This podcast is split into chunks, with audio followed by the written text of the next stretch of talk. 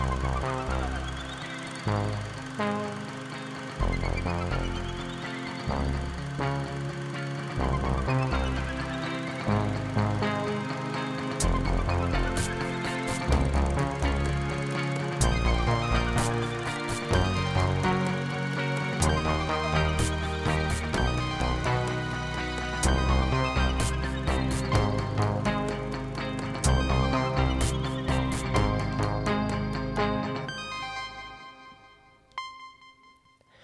Bonjour à toutes et à tous, bienvenue dans la balado-diffusion de Cinébule, un moment de cinéma partagé avec les membres de la rédaction de la revue du même nom.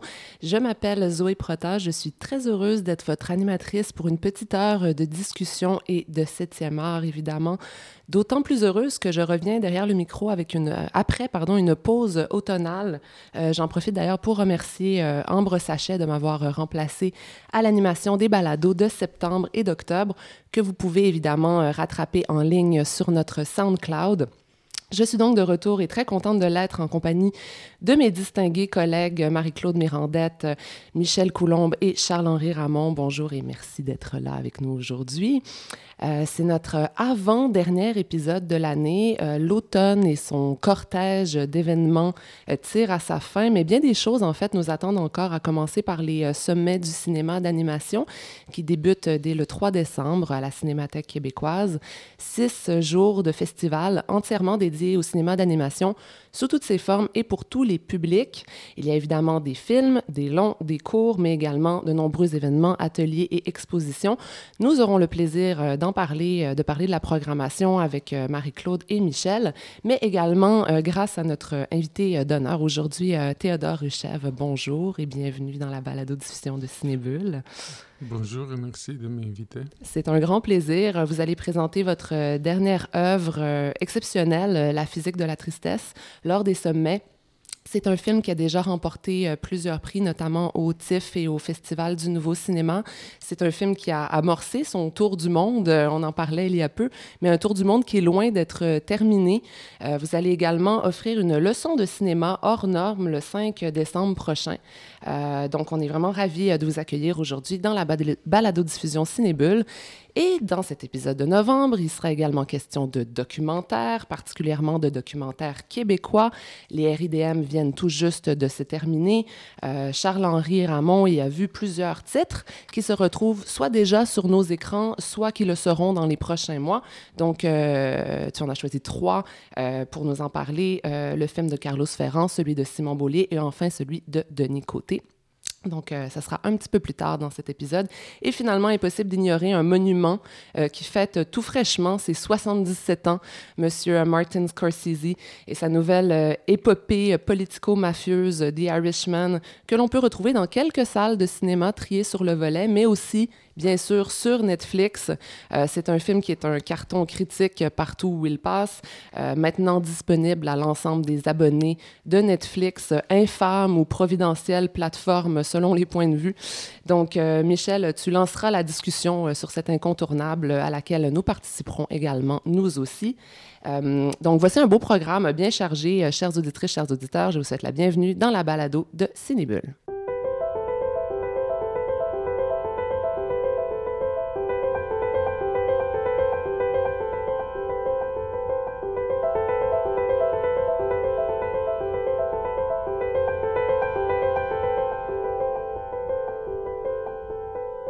Je le disais à quelques instants, la balado-diffusion de Cinébule accueille Théodore Ruchev aujourd'hui.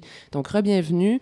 Euh, quelques petits repères euh, biographiques rapides. Euh, vous êtes né en Bulgarie en 1968. vous étiez designer graphiste et affichiste. Arrivé au Canada en 1999. travail en cinéma d'animation. Vous avez fait vos débuts à l'ONF au début des années 2000.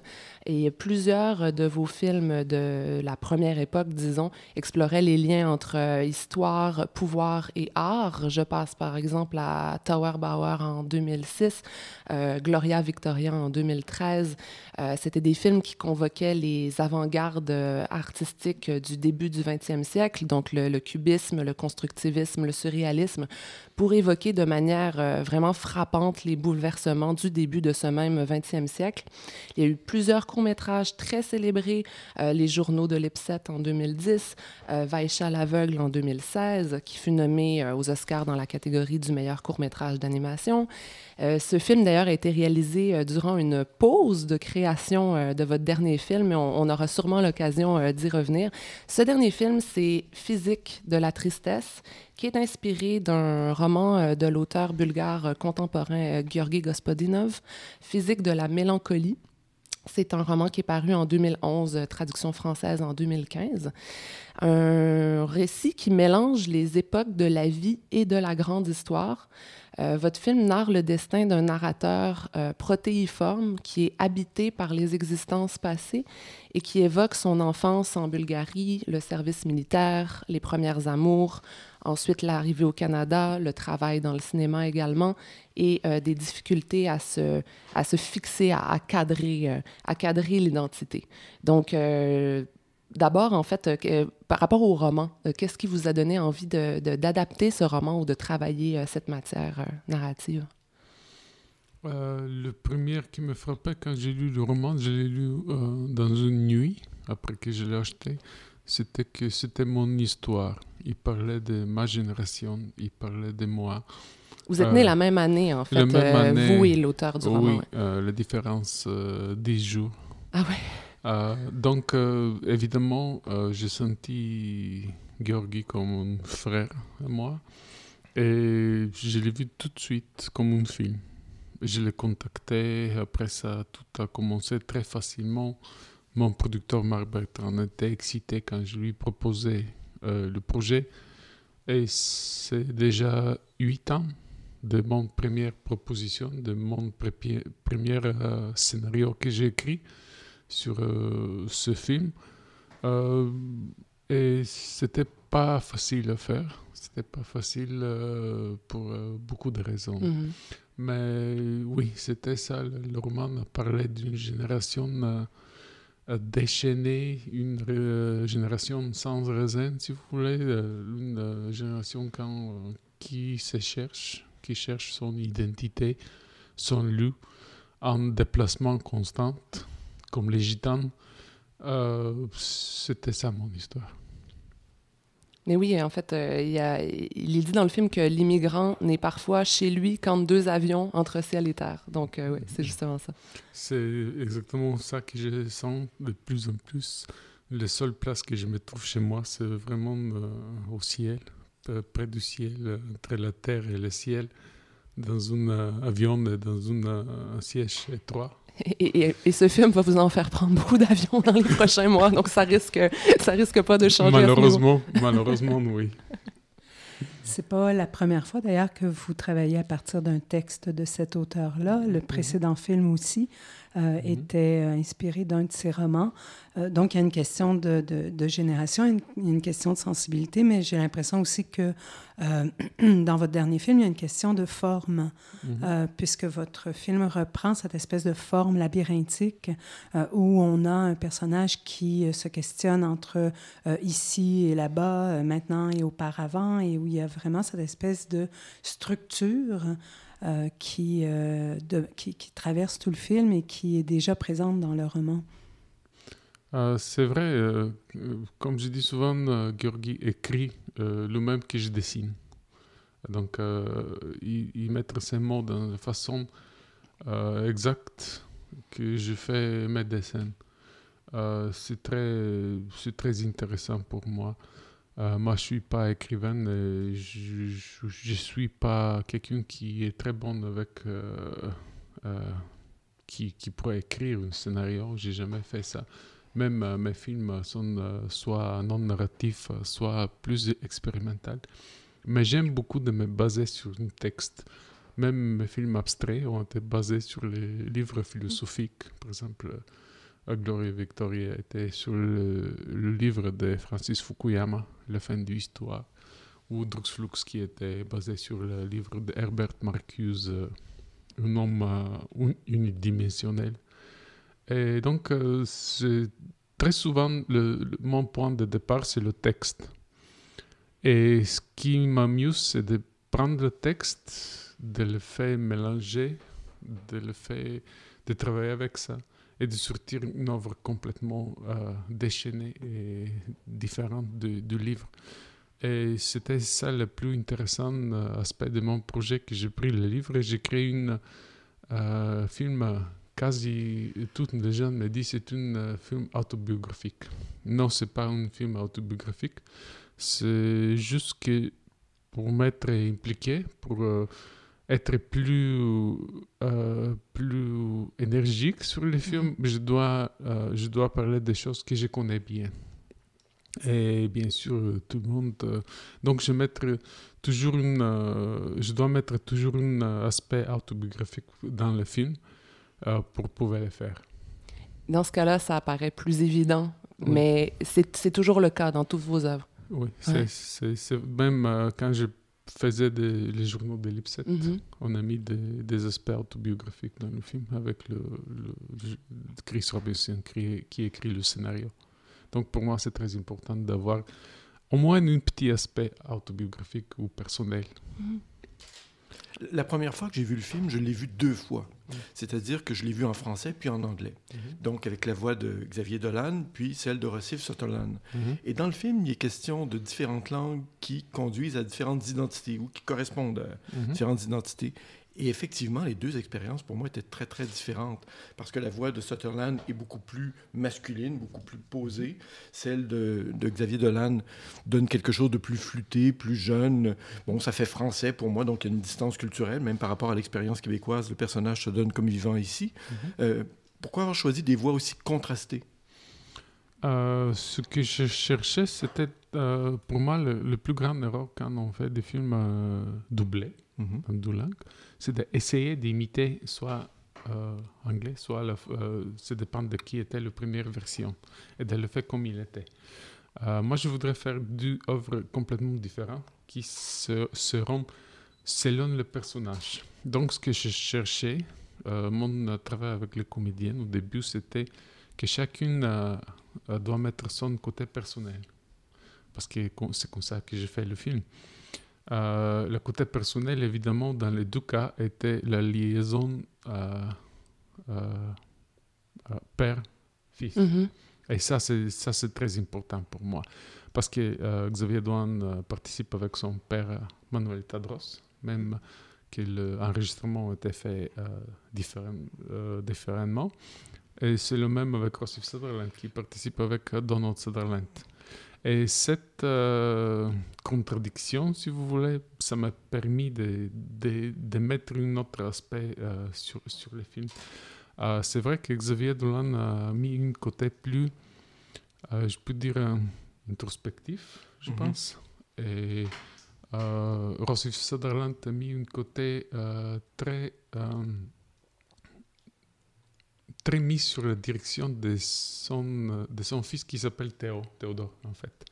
Et ça, c'était un autre lien très, très étrange.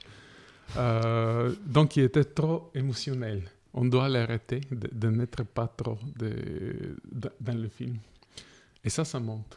Et c'était vraiment un, vrai travail avec des comé- comédiens qui étaient, je peux dire, euh, mon, aspect plus, plus intéressant dans le processus. Lequel Le- des deux a enregistré en premier? Euh, Xavier. Oui. C'était en français, oui. Le, le film est écrit en français. Donc, euh, tout, c'était une traduction en anglais.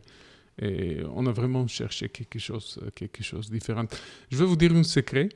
Oh. Euh, le, le, le comédien qu'on a, qu'on a contacté, avec qui on, a parlé, ça devait être Ryan Gosling. C'était le premier. Euh, il a dit oui. Après qu'on a enregistré Xavier Dolan, je lui dis Xavier, qu'est-ce que tu penses pour Il me dit tout le monde sauf lui.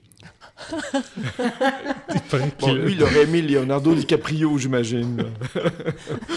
Et pourtant, pourtant, Ryan Gosling, qui est reconnu pour ne jamais changer d'expression Oui, faciale, ça, il y là, il aurait pu s'exprimer avec toutes les nuances de sa voix. On n'aurait pas vu son visage. C'est quand même- Donc, euh, ça, ça nous C'est influençait- curieux quand même. Ça nous influençait des choix de comédiennes aussi. C'est pas mal.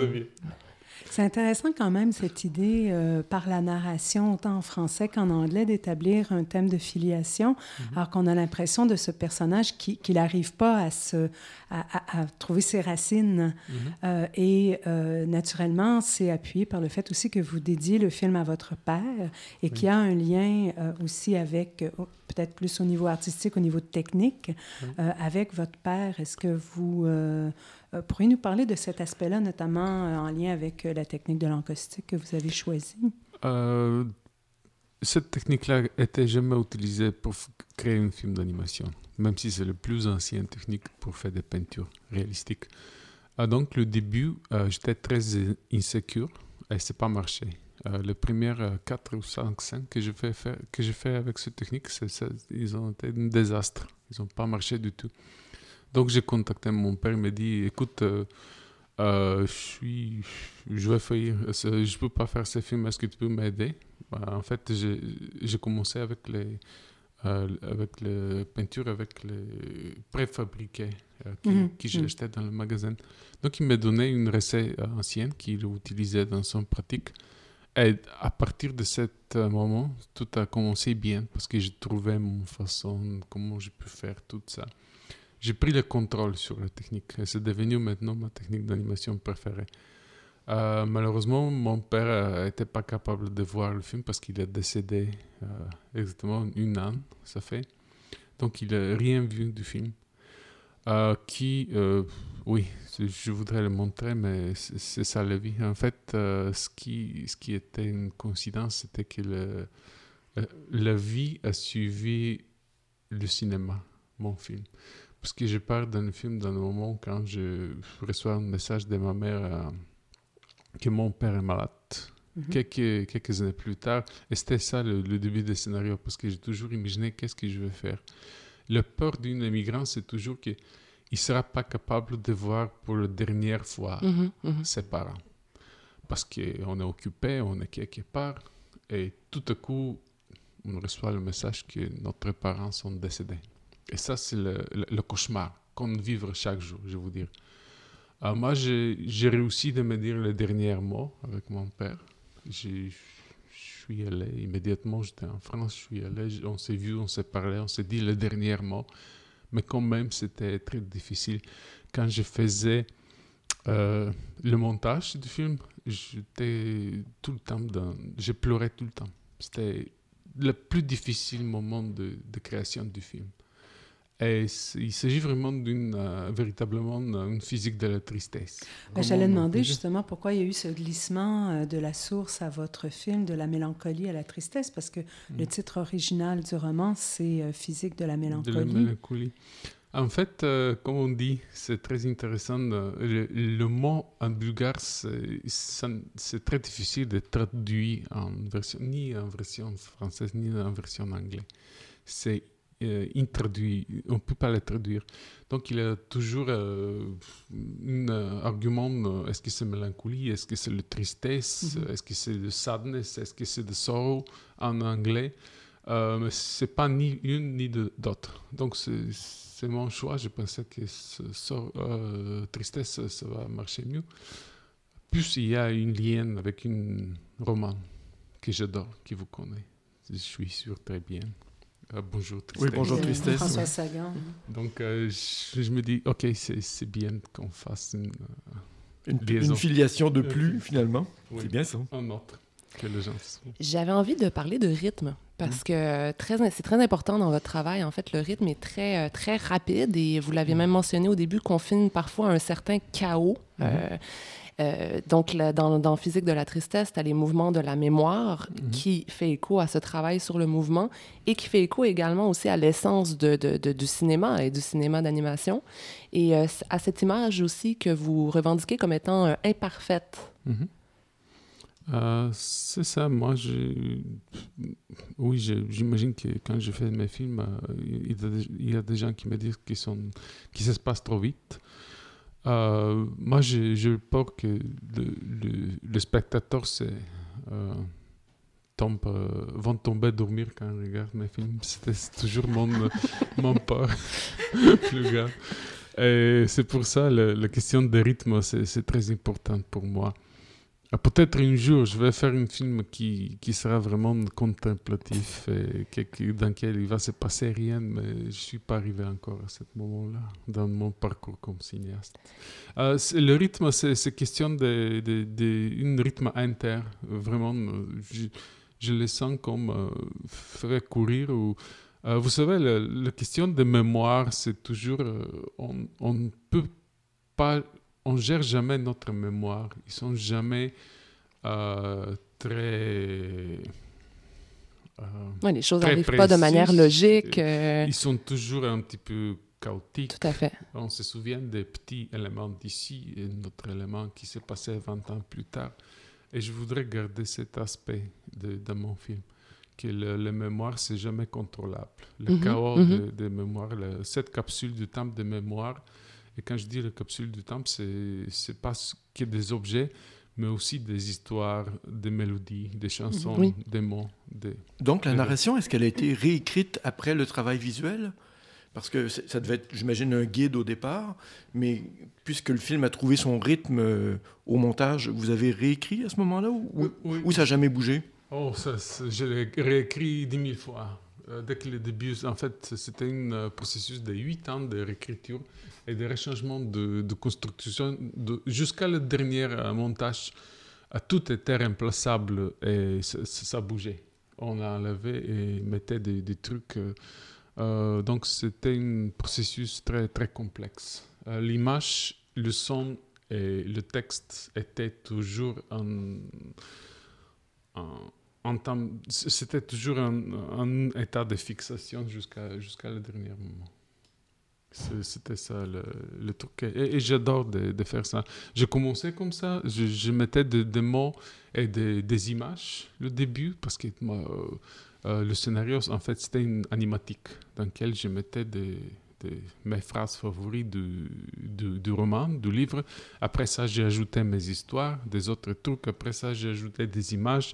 Après ça, j'ai enlevé les textes du, livre. Après ça, j'ai ajouté des autres textes des autres livres du, même auteur. Donc, c'était un processus vraiment comme euh, fait des illusions comme une euh, mix, mix and match. Vraiment comme euh, cuisiner. J'étais comme un chef cuisinier. C'est vraiment une parfaite adéquation entre le fond et la forme dans ce cas précis, euh, tout à fait. On a déjà écoulé notre temps qui nous était ah. alloué, mais par contre, euh, on a la chance que vous restiez avec nous pendant tout l'enregistrement de la balade diffusion. Donc, on va parler des sommets de cinéma d'animation et euh, vous restez avec nous. Merci beaucoup. Merci pour cette conversation.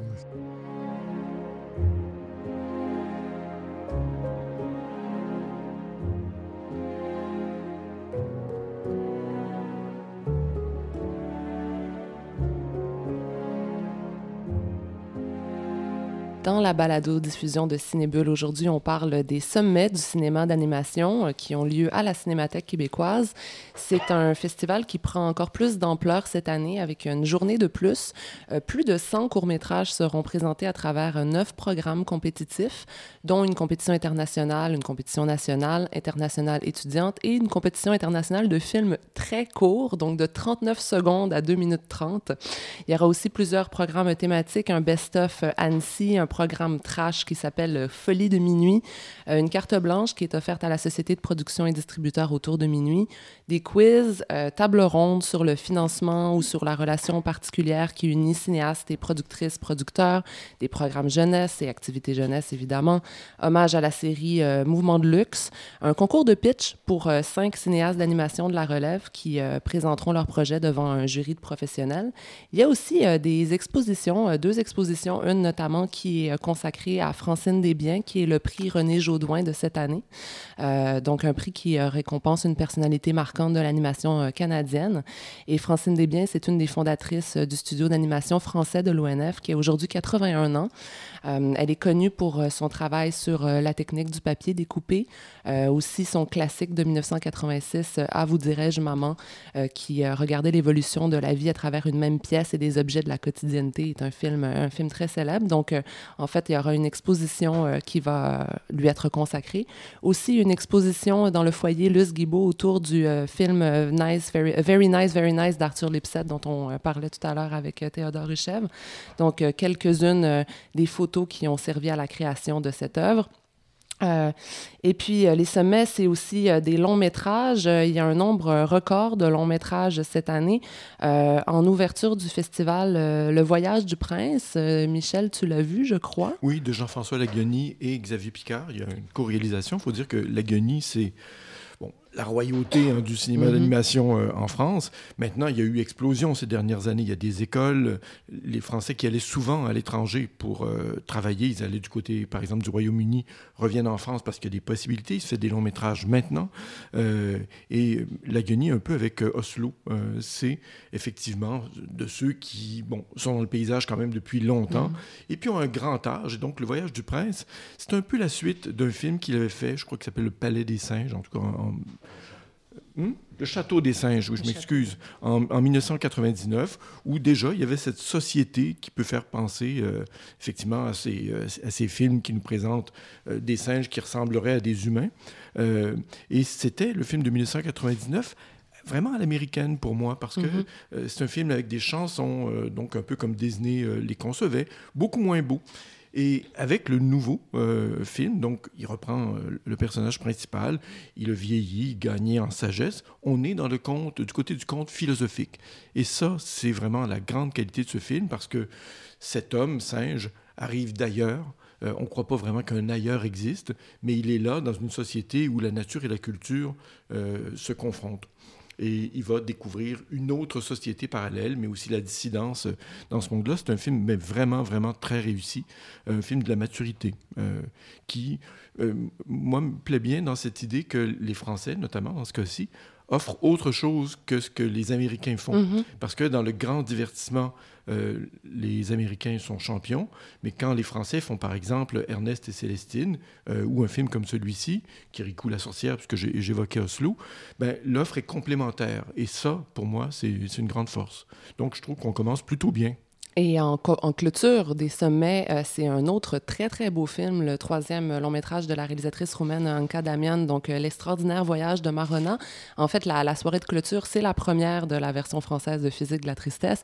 Et juste après, c'est le film d'Anka Damian. Anka Damian qui est d'ailleurs remercié euh, dans, dans, le générique de Physique de la tristesse. Est-ce que... Est-ce que vous pouvez nous parler un peu de... On travaille avec Anka Damian depuis son premier film. Mm-hmm. En fait, j'étais directeur artistique de Montagne Magique.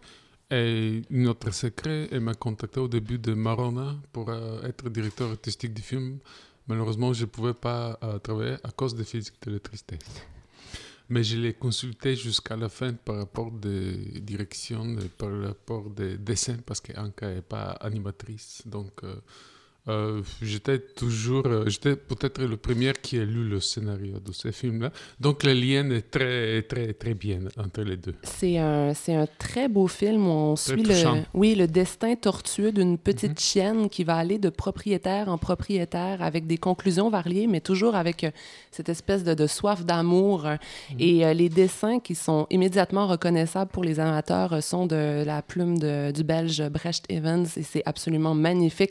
Une touche expressionniste qui rappelle encore une fois un peu l'avant-garde du début du, du 20e siècle, le fauvisme notamment. Donc, on a du 2D, du 3D, du papier découpé. C'est très, très riche. Les images se fondent les unes dans les autres. Euh, euh, c'est pour tout public, mais pas pour les tout petits non plus. Ça fait quand même un petit peu peur. Donc, juste une petite, une petite, une petite, une petite avertissement comme ça. Euh, sinon, je voulais absolument revenir sur un film dont j'ai déjà parlé, en fait, dans la balado de Cinébule au retour de Cannes. C'est j'ai perdu mon corps, le superbe premier long métrage du français Jérémy Clapin, euh, Grand Prix de la semaine de la critique à Cannes cette année. Euh, c'est le récit poétique d'un jeune homme et de sa main coupée qui cherche à le retrouver. Euh, grand voyage comme ça dans Paris. Et ce n'est pas du tout morbide, en fait. C'est follement romantique comme film. c'est aussi un film Netflix, comme l'autre gros morceau qui va nous occuper tout à l'heure. Donc, si vous le manquez au sommet, il n'est pas gratifié de quelques séances de rattrapage au cinéma moderne, vous savez où le trouver, mais honnêtement, c'est un film superbe. Euh, un autre film assez particulier, un long métrage qui n'est pas qu'un long métrage, mais qui est vraiment une espèce de projet euh, transmédia international, c'est Zero Impunity euh, de Nicolas Bliss et Stéphane Hubert Bliss. C'est un documentaire sur un sujet terrible. C'est un documentaire sur les violences sexuelles dans les conflits armés. Mais c'est ça, c'est pas seulement un film, c'est un film qui est accompagné de six enquêtes d'investigation de performances citoyennes qui ont été créées en collaboration avec le vidéaste Olivier Et de diverses actions militantes. Donc, c'est un documentaire qui a été prévu dès le départ en animation, ce qui est une démarche quand même assez originale vu le sujet. Euh, Est-ce que c'est pour supporter la dureté des témoignages? Peut-être, on dit des fois que ça crée une certaine distance. Euh, Au-delà des qualités esthétiques, euh, ou de l'émotion ou de la prise de conscience. En tout cas, ça nous permet de voir peut-être le cinéma d'animation autrement. Ce n'est, dans ce cas-là, ni un travail de divertissement, ni un travail de film d'art. C'est vraiment quelque chose de complètement, euh, complètement différent. Et puis, évidemment, on va parler des leçons de cinéma. Ça serait bien Juste d'en glisser quelques mots. ça euh, rajouter Ah, mais oui. euh, par rapport à, à ce que disait au cinéaste dont parlait Michel. En fait, on passe aussi son tout premier long métrage qui avait été présenté au Festival de Cannes, euh, qui s'appelait Gwen, le livre de sable, euh, qui va être présenté. Donc, on peut euh, se faire euh, euh, un, un mini... Un doublé. euh, oui, un doublé, un mini festival euh, euh, de Jean-François Lagoni avec euh, ce, ce film.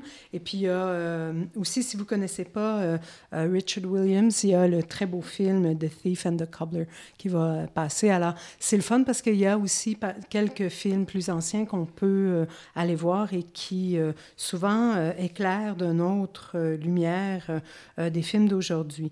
Euh, oui, il y a Deux leçons de deux cinéma. leçons de cinéma.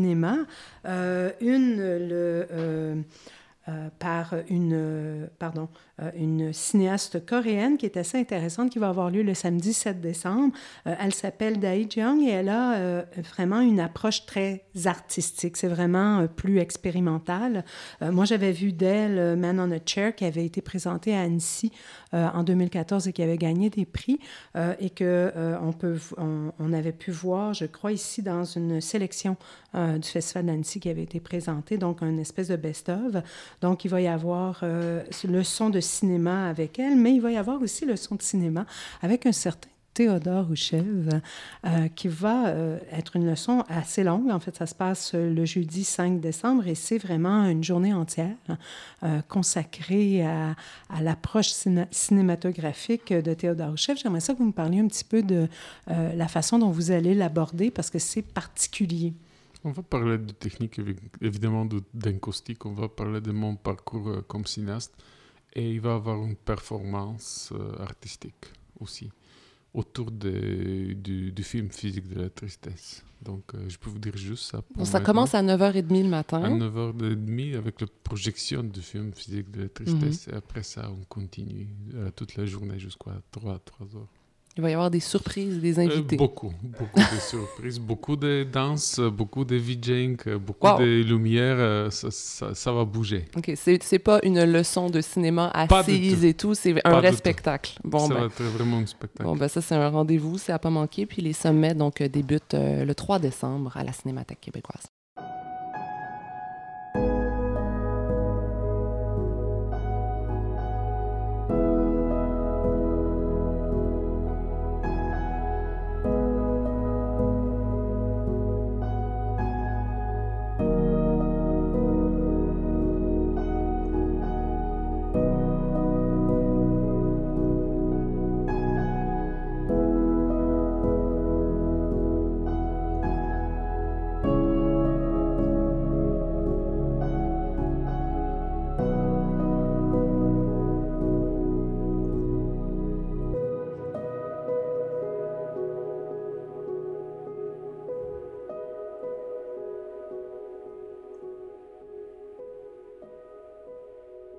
Poursuivons cette avant-dernière balado cinébule de l'année 2019. Après le cinéma d'animation, on va passer au cinéma documentaire avec euh, Charles-Henri Ramon, qui a vu de nombreux documentaires au RIDM, comme toujours.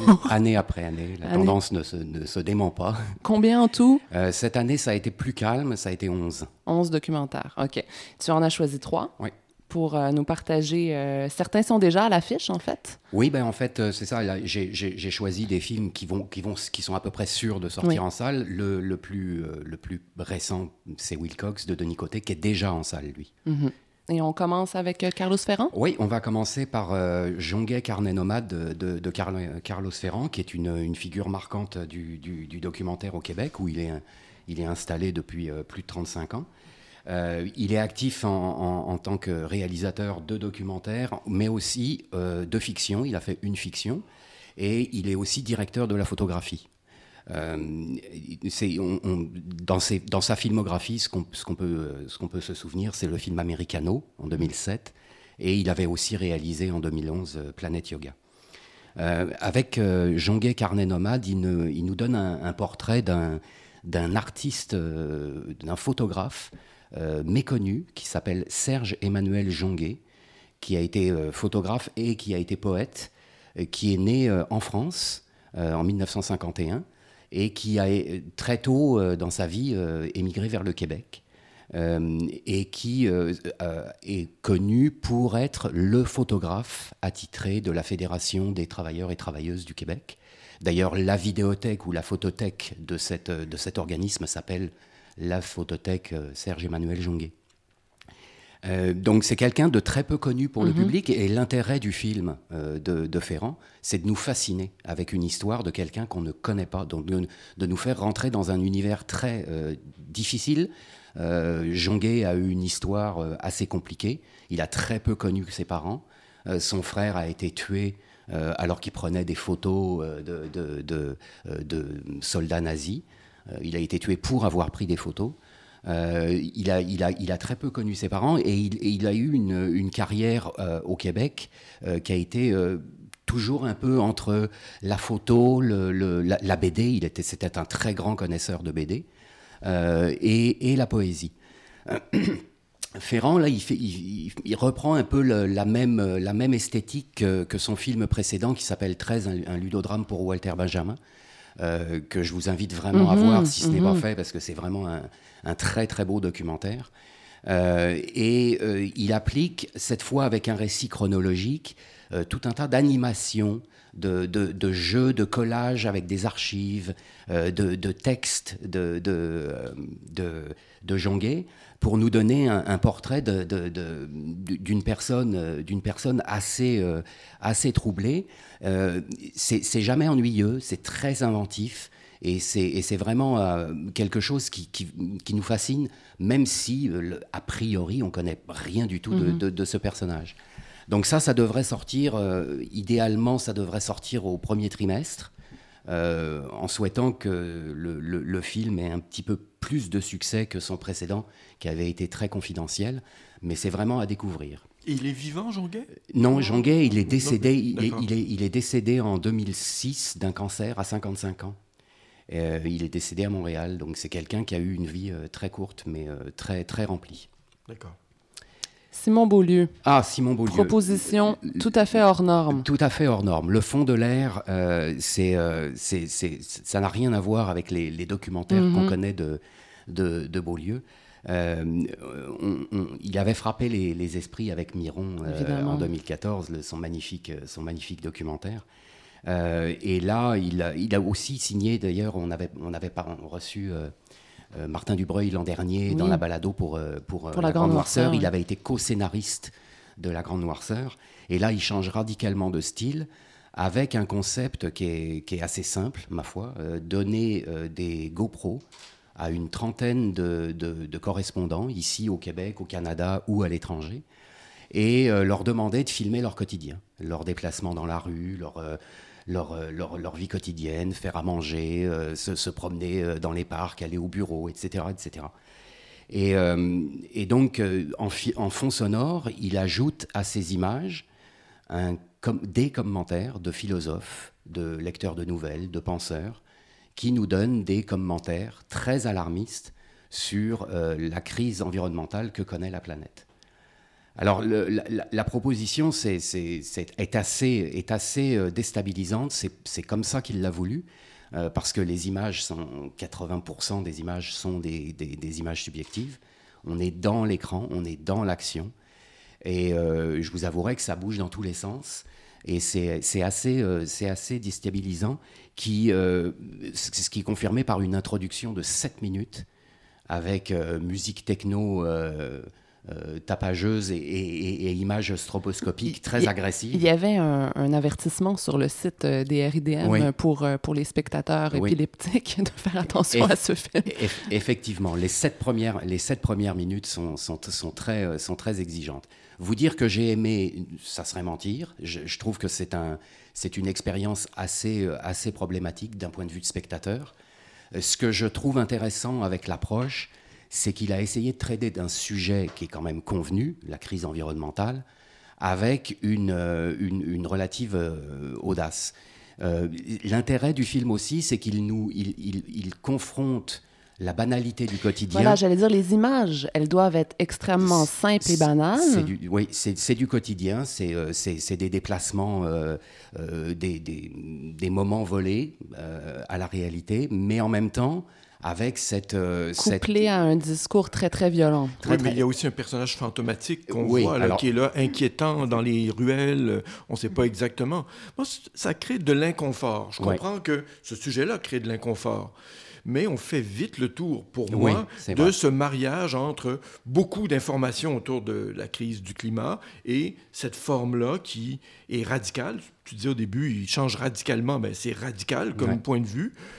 Bon, je veux pas forcément qu'un film soit séduisant, mais j'avoue, au bout de quelques minutes, on a compris le procédé et il peut pas aller plus loin que de le répéter avec différentes personnes, différentes caméras, dans différents environnements.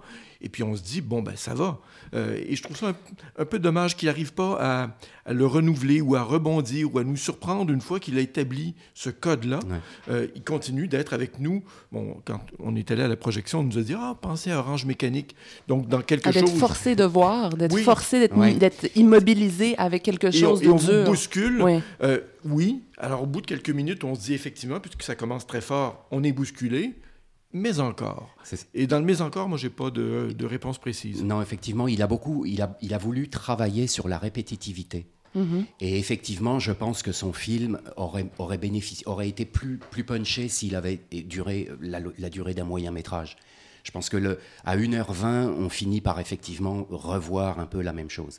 Néanmoins, c'est quand même une expérience et j'invite les, les, les, les, auditeurs à, s'y frotter, euh, et, évidemment sur grand écran. Hein. Là, on est immergé sur grand écran. Le film euh, devrait sortir euh, au début de l'année? Oui, la, la, sortie prévue, c'est le 31 janvier. 31 janvier 2020. Et puis maintenant, on va finir avec un, incontournable. Euh, Denis Côté, euh, Will Cox, prix spécial du jury de la compétition nationale euh, long métrage des derniers RDM. Donc, c'est aussi un film qui a un format un petit peu atypique. Oui, complètement. Oui, c'est le douzième long métrage de, de, du, cinéaste. d'un cinéaste boulimique, d'ailleurs, on pourrait dire. Deuxième film de Denis Côté cette année. Deuxième film de Denis Côté cette année et deux autres en préparation. Donc, on, a, on a de fortes chances de le revoir en 2020. Euh, ça a été produit avec un budget de, moins de 50 000 dollars, 11 000 dollars en argent puis des services à Postmoderne. Euh, ça a été tourné en trois jours, euh, avec une équipe, tourné en cinq jours avec une équipe de trois personnes. Mais quand même, je dois dire que dans l'équipe, il y a quand même Matthew Rankin au montage, donc il, y a il y a Jean-François Kessy à la prise de son. Exact. Il y a Matthew Rankin au montage et à la direction photo François Messiero. Exact. il est bien entouré.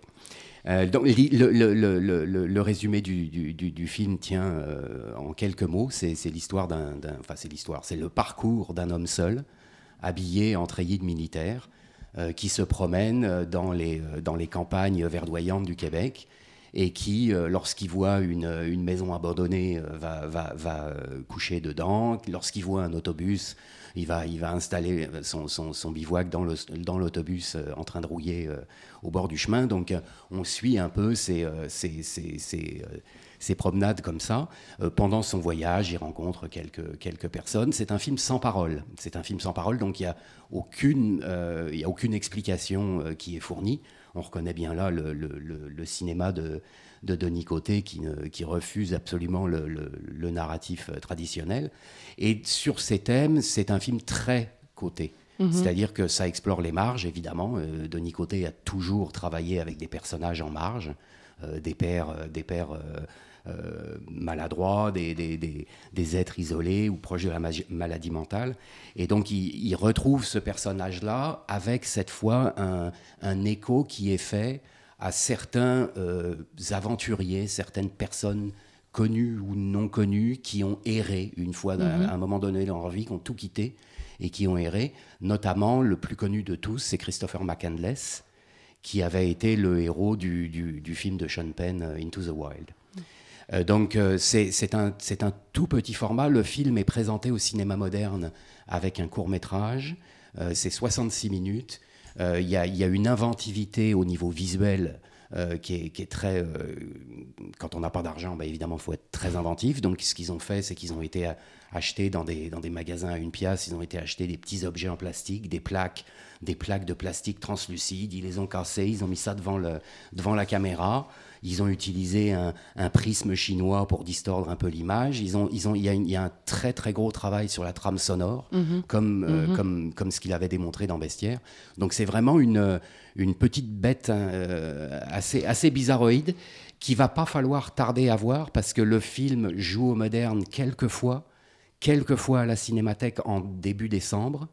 Euh, puis après, c'est tout. Il y aura probablement pas de, de- de VOD. Donc, euh, faut pas le rater. Non, exactement. Le dernier de Côté, Ouais. ne le ratez pas. Merci beaucoup, Charles. Merci.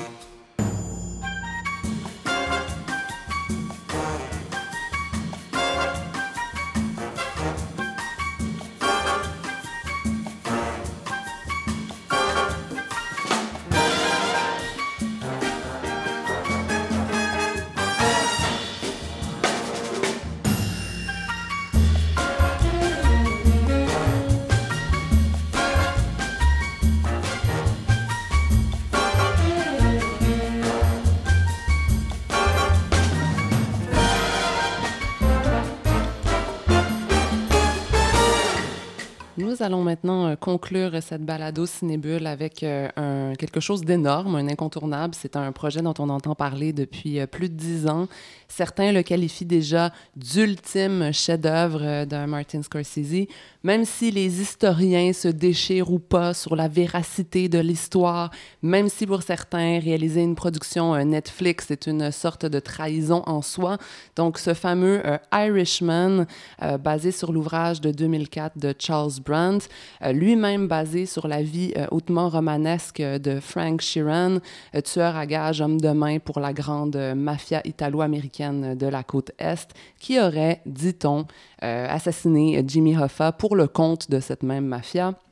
C'est un livre qui a été réalisé sur cinq ans avec de très nombreux entretiens euh, avec Sharon qui est décédée en, en 2003. Donc, euh, Michel, euh, que- je, te, je te lance la balle. Oui, déjà, moi, le mot chef-d'œuvre, j'ai eu de la difficulté avec ça. C'est le temps qui fait les chefs-d'œuvre. Mhm. Nous, on se contente de- de, Absolument. dire oui, que c'est plutôt bien, parce que c'est vraiment très, très bien, même. Certains le qualifient de. Oui, mais non, mais c'est ça, j'ai de la difficulté même Mhm. avec ce, ce vocabulaire-là, parce qu'on s'emballe, parce qu'on va être content et tout. Mais ce qui m'intéresse, c'est la perception, en fait. Et je me suis rappelé l'affaire Roma l'an passé. Oui. Moi, je compte parmi les quelques personnes, je dis je parce qu'on n'est vraiment pas très nombreux, qui l'avons vu, dans mon cas, au cinéma moderne, donc dans une salle avec quelque chose d'optimal. Des conditions Des parfaites. conditions parfaites en termes sonores, en termes visuels. On s'est emballé, on en a parlé dans les médias, moi c'est mon travail.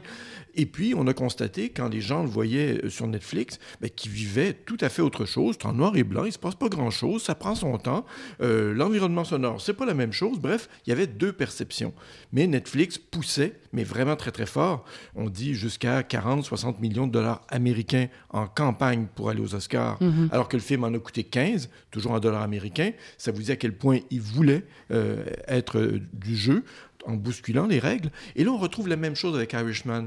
C'est-à-dire qu'on a eu effectivement des gens comme moi qui en ont parlé à la sortie en disant c'est formidable parce que c'est une somme euh, dans le travail de Scorsese. Et là, on commence à entendre des gens qui l'ont, dans les médias ou autrement, là, mais qui l'ont vu sur Netflix et qui vivent autre chose. Tellement que là, Martin Scorsese vient de faire une déclaration pour dire c'est pas une série télé. Regardez pas ça comme ça. Oui, parce qu'il y a même des gens qui ont commencé à dire comment on pourrait décou- découper le visionnement de Irishman en trois ou quatre parties avec des timestamps. Et euh, justement, évidemment, les gens disent oui, mais c'est un film, donc on pourrait aussi le regarder du début à la fin d'un seul coup. Mais, mais il a dû réagir, effectivement, et l'expérience sera pas la même. Et ça fait partie de ce que j'appelle, le malentendu Netflix, c'est-à-dire que leurs vaisseaux amiraux, Oui. celui de l'an passé, celui de cette année, sont des films proprement cinématographiques. Or, comme ils s'entendent pas avec les exploitants de salles, à qui ils demandent de diminuer leur marge de profit, c'est-à-dire d'avoir une période d'exclusivité plus courte, euh, ben finalement, euh, c'est présenté de façon extrêmement marginal, confidentiel, dans quelques salles. On parle de très peu de spectateurs et la majorité des gens vivront une expérience qui sera en partie frustrante. Cela dit, c'est vraiment une somme dans son, dans son œuvre, tant euh, pour la mafia que pour la religion, si on peut dire, parce que quand il était tout jeune et qu'il vivait dans la petite Italie, les tours d'Italie à New York, euh, Martin Scorsese disait, bon, la mafia, c'est tentant, c'est Main Street, euh, mm-hmm. c'est ce qu'il racontait, mais la religion aussi. Parce que c'est comme deux, deux postes quand même prestigieux dans ma communauté. Hein. Si on est prêtre ou mafieux, ben les gens nous, D'accord, quand même. Euh, oui, un certain respect et tout. Et dans ce film-là, on a l'un et l'autre. On parle de ces deux choses-là et on voit vraiment un vieil homme. Ce qui moi, c'est ce qui m'a intéressé. C'est-à-dire qu'il est âgé, euh, Scorsese, mais son personnage, Sharon aussi, et c'est deux personnes, lui comme son personnage, qui regardent derrière euh, autant le travail qu'a fait le cinéaste qu'on voit comme reconstitué. Il a tenu à ce que Joe Pesci soit là, qui voulait plus tourner. Il tenait à ce que ce soit avec De Niro, avec lequel il avait pu tourner depuis euh, presque 25 ans. Donc, chez lui, il y a vraiment un retour euh, dans le temps, mais de la même façon que Sheeran reconstitue effectivement le fil de, son, de, sa, carrière euh, avec la mafia, enfin son travail, ses accointances avec la mafia, et puis son association avec Jimmy Hoffa, jusqu'à un conflit de loyauté. Hein, il devra choisir. Et ça, c'est un, des grands mystères aux États-Unis. Quand le livre est sorti, euh, comme le corps de Hoffa n'a pas été trouvé, euh, ben, sa disparition est restée comme une forme de... Bon, euh, qui est devenu Elvis, est-ce qu'il mhm. est sur une île avec Marilyn Monroe et John F. Kennedy? C'est des légendes. Les Américains aiment ce genre d'histoire-là où ça devient comme quelque chose de, mythique euh, qui, échappe, euh, qui échappe à la réalité. Et en ce sens-là, moi, le film m'a vraiment intéressé. Et on voit aussi des débats actuellement sur ce que les Américains donc appellent le de-aging, oui, ben, le rajeunissement. On va en parler plus tard. Je voulais juste moi, je peux pas m'empêcher de penser que, outre euh, l'aspect Netflix, qui peut être un peu poil à gratter pour certains, je peux pas m'empêcher de penser que Scorsese a réuni tous les ingrédients pour faire un film inattaquable. Donc, cette monumentalité de chiffres, 160 euh, millions de dollars de budget, 3h30 de film, son casting, euh, le, fait qu'en fait, euh, il se cite lui-même dans son film constamment, il cite sa propre œuvre. C'est comme, c'est tellement gros. Est-ce qu'on a le droit d'être de, de, contre The Irishman? non, on l'entend actuellement sérieusement, puisque les gens vivent une expérience différente de celle des cinéphiles, ben, ils reçoivent ça comme une chose qui n'est pas vraiment faite pour euh, une écoute continue. Trois heures et demie, c'est quand même beaucoup. Euh, dans le confort de son foyer, moi, je veux bien. Toi, tu l'as vu, euh, Théodore. Alors, d'un seul trait? Oui, je l'ai vu dans un seul train. tout ce qui... Moi, je suis d'accord avec certains aspects que tu as dit. Le seul problème, le problème qui me dérange dans le film, c'est le The Aging, qui coûtait 200 millions de mhm. dollars, qui, en fait, euh, pour les gens qui connaissaient le De Niro et euh, Al Pacino et Joe Pesci, ils ne les reconnaîtrent pas parce qu'ils ne se ressemblent pas à qui ils ont été, comme ils, ils ont été jeunes. Et cet aspect de Uncanny Valley, qui, euh, dans le de-aging, ça, ça, empêche de perception. Je trouve que le, le, procédé euh, pose des questions pratiques et des questions philosophiques. Mm. Euh, d'abord, les questions pratiques, tout le monde, évidemment, est-ce que ça marche? Est-ce que, est -ce que, est -ce que ça, ça, ça, ça, se distrait? Est-ce que c'est laid, entre etc. Et après, je trouve qu'il y a un, niveau philosophique sur le, vraiment le, fait de faire un casting, d'avoir un acteur qui joue quelqu'un de son âge ou qui est légèrement vieilli, légèrement rajeuni avec les, les, miracles du maquillage, mais aussi le, plaisir aussi de faire appel à un directeur de casting pour trouver quelqu'un qui va jouer un jeune De Niro, un jeune Joe Pesci, un jeune Al Pacino. Et là, avec cette espèce de, de, de de délire, un peu de technique.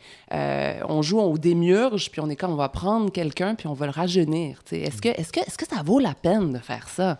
Moi, je pense que c'est vraiment une euh, une profession de foi. Il voulait être avec ces trois acteurs-là, c'est-à-dire enfin euh, croiser le chemin de Pacino. Ça a failli avoir lieu il y a très longtemps. C'est un petit débutant chez Scorsese, un petit jeune débutant. Il, devait être de Main Street et ça ne l'avait pas intéressé, il n'y avait pas donné suite. Donc, effectivement, après tout ce temps-là, deux personnes dont plein de gens sont leur dire ah, Oui, vous savez, Pacino, il a travaillé avec Scorsese. Ah, ben oui, parce que ça paraît normal, ça mhm. paraît dans l'ordre des choses. Ce qui reste une problématique du de-aging, du rajeunissement, c'est la différence entre le corps, et la tête. effectivement. Parce que les acteurs, bon, ils ont 75 ans au moins, euh, et quand ils font des, des, des, personnages dans la trentaine, se lever, par exemple, être assis et se lever, on se lève avec un corps plus âgé, on marche différemment. Monter un escalier. Euh, l'effort physique, la gestuelle, et celle, bon, ils ont essayé de corriger, mais celle de, gens plus âgés, euh, avec une tête plus jeune. Là-dessus, bon, il y a encore une partie de uh-huh. travail à faire. Alors, est-ce que le film est attaquable? Oui, il y a des gens qui n'achèteront pas le pari, en fait. Une tête qui est comme sans âge, en fait. C'est très étrange. Oui, c'est gommé. Oui, exactement. C'est très particulier. C'est très dérangeant. Moi, ça m'a beaucoup dérangé, notamment euh, plus chez Al Pacino. Euh, qui a un jeu très physique et qui, à un moment donné, tu sens que c'est un vieil homme qui joue un jeune et son corps, ben, ben je dis, un mafieux comme ça, moi, ça me fait pas peur du tout, là, ou un, un, un, homme de, dans son cas, c'est pas un mafieux, c'est un syndicaliste, mais c'est un peu le, la même chose. Hein, on les présente, c'est le même combat. On parle de Jimmy Hoffa, euh, donc voilà, c'est le même combat. Et quelque part, j'avais cette impression, euh, c'est peut-être un peu ridicule, mais en regardant euh, cette performance-là, c'est comme si ça, avait, ça m'avait enlevé quelque chose de la vision que j'ai du jeu euh, de Pacino. Pour moi, c'était pas du Pacino à son meilleur et que au fond, il aurait peut-être pu euh, travailler avec des, des, acteurs plus jeunes pour les parties qui sont en flashback. Je sais que c'est pas ça qu'il voulait faire, mais moi, ça m'a dérangé à cause du corps qui, lui, ne se rajeunit pas. Euh, et aller vers des acteurs, dans le fond, qui auraient un âge intermédiaire et qu'on aurait pu vieillir mhm. et rajeunir. Bon, en se disant, tiens, là, on va concentrer le récit sur tant d'années pour que ça se tienne. Il fait le pari vraiment d'aimer ces acteurs-là. Mais Joe Pesci a un visage très marqué. Euh, donc, ben, il y a toujours l'air, pour moi, d'un très vieil homme. Euh, c'est comme ça. Il y a une énergie différente déjà pour Robert De Niro. Là. Euh, autre question sur laquelle le film pourrait être attaqué, euh, c'est euh, la question du fameux film de mafia. Je veux dire, qu'est-ce qu'il en fait, Scorsese, à, à, la fin de sa carrière? Bon, il y a un autre grand vétéran qui a fait un film de mafia cette année, Marco Bellocchio, qui a 80 ans, avec The Traitor, qui était à Cannes. Et puis, tout le monde essaie de voir, les critiques étaient très élogieuses, mais tout le monde essaie de voir qu'est-ce que ça amenait au film de mafia, qu'est-ce que ça, qu'est-ce, quel était le nouveau discours, quel était, qu'est-ce qu'il en fait, Scorsese, avec The Irishman, après en avoir fait tant. Pour moi, il fait quelque chose de différent. C'est-à-dire qu'il a été, euh, je disais tout à l'heure, euh, jeune, il était fasciné par les prêtres et puis les mafieux. Donc, il y avait une fascination dans ce qu'il... Euh, Edmund Street, c'est ça, là. le rêve de, d'avoir ce pouvoir-là, d'être le caïd dans la communauté. Là, on ne déifie pas les mafieux. Mm. Euh, c'est un, job, c'est un travail qu'il faut faire. Bon, il y, a des, il y, a des, côtés agréables, il y a des côtés moins agréables, mais on ne se dit pas, euh, enfin, ils ne sont pas présentés comme ça, les personnages, qu'ils sont euh, effectivement des, des, maîtres, des dieux, et puis on, on, ne présente pas leur univers comme étant extraordinaire, comme il a pu le faire par, le passé. par le passé. Je pense que là, il s'est comme assagi par rapport à ça. Il n'y a plus besoin de vénérer ou déifier euh, ces personnages-là. Pour moi, ça, c'est déjà un regard différent dans son cas. Là. Hum, le côté crépusculaire, oui, bilan. Mais c'est un film crépusculaire. C'est un film crépusculaire. Moi, je décris ce film-là comme disant que c'est un film qui est vraiment qui se passe dans un rétroviseur. Euh, un cinéaste et un personnage, Sharon, regardent leur vie dans un rétroviseur et c'est la fin de la journée. Euh, du voyage. Non, non, mais c'est la fin de quelque chose et ils le savent. Mais c'est correct, c'est ça la vie.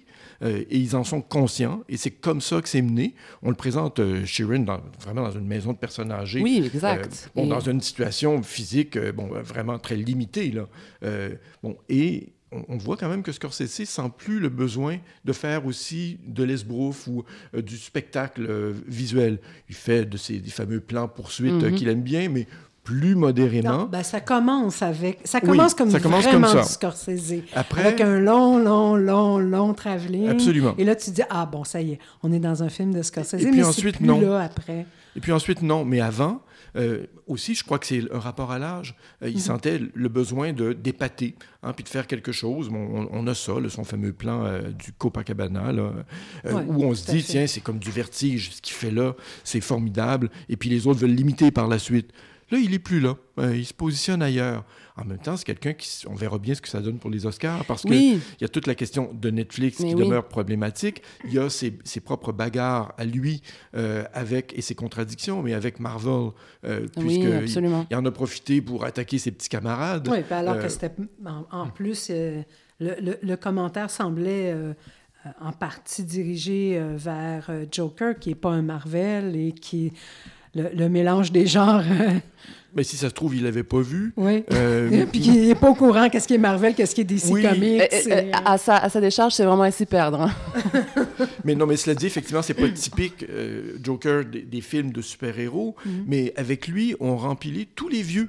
Euh, mm. Ici sont mis Coppola et compagnie. donc euh, là, on a vu comme un fossé générationnel. Donc il y a un côté OK boomer peut-être dans cette histoire-là. Je, mon Dieu, mon Dieu, je suis quand même contente que quelqu'un l'ait nommé cette fameuse phrase. Mais peut-être, en fait, que ça vienne pas de toi, c'est ça non, moi jamais, moi jamais. En, fait, euh, Zoé moi, on l'a vu sur Netflix. Moi, j'avais vu Roman sur grand écran. Peut-être que c'était une erreur de le voir ben, sur Netflix. En, tout cas, on, on, peut dire à tout le monde vraiment essayer, même si toutes les représentations doivent être complètes jusqu'au mois d'avril prochain, mais en tout cas, essayez d'aller voir The Irishman en salle. Et moi, je passe mon temps à dire à des personnes qui me demandent est-ce qu'il faut voir. Euh, je dis cachez votre téléphone, cachez-le mettez-le dans une autre pièce, vous ne serez pas tenté, essayez de le vivre en continuité. Parce que c'est comme ça. Et lui, quand il se défend donc d'avoir fait une série télé, puisque les gens lui disent on peut être tronçonné, il dit en fait, mon film, c'est une accumulation de détails. C'est pas le récit le plus flamboyant, le plus rebondissant au monde. C'est une série de petites choses qui s'ajoutent les unes aux autres.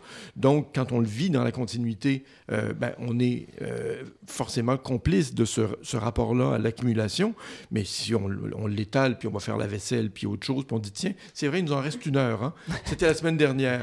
Qu'est-ce qui se passe? Ben, on se retrouve effectivement dans la dynamique euh, télévisuelle où ça nous prend un petit récapitulatif parce que entre temps on a regardé trois séries télé, deux films. Euh, ne faites pas ça. Ne faites pas ça avec The Irishman. C'est pas fait pour ça. Voilà. Et c'est ainsi que se termine euh, la balade de diffusion de Cinébule, l'avant-dernier épisode de 2019. Donc, une autre année de cinéma qui tire à sa fin. On va l'enterrer comme il se doit dans le prochain épisode. Rendez-vous dans un mois pour découvrir euh, les palmarès des films de l'année en compagnie des membres de la rédaction. Euh, est une revue de l'Association des cinémas parallèles du Québec, soutenue par les Conseils des arts du Canada, du Québec et de Montréal. Je souhaite tout d'abord euh, remercier encore une fois notre invité Théodore Ruchev. Merci d'avoir été avec nous. Voyez sa superbe physique de la tristesse dans le cadre des sommets du cinéma d'animation. Ça se débute le mardi 3 décembre. Et la leçon de cinéma de Théodore Ruchev dans le cadre des sommets en collaboration avec l'ONF aura lieu le 5 décembre. Merci également à mes collègues Marie-Claude Mirandette, Michel Coulombe, Charles-Henri Ramon. Surveillez ou courez dès maintenant en salle voir les films de Denis Côté, Carlos Ferrand et Simon Beaulieu.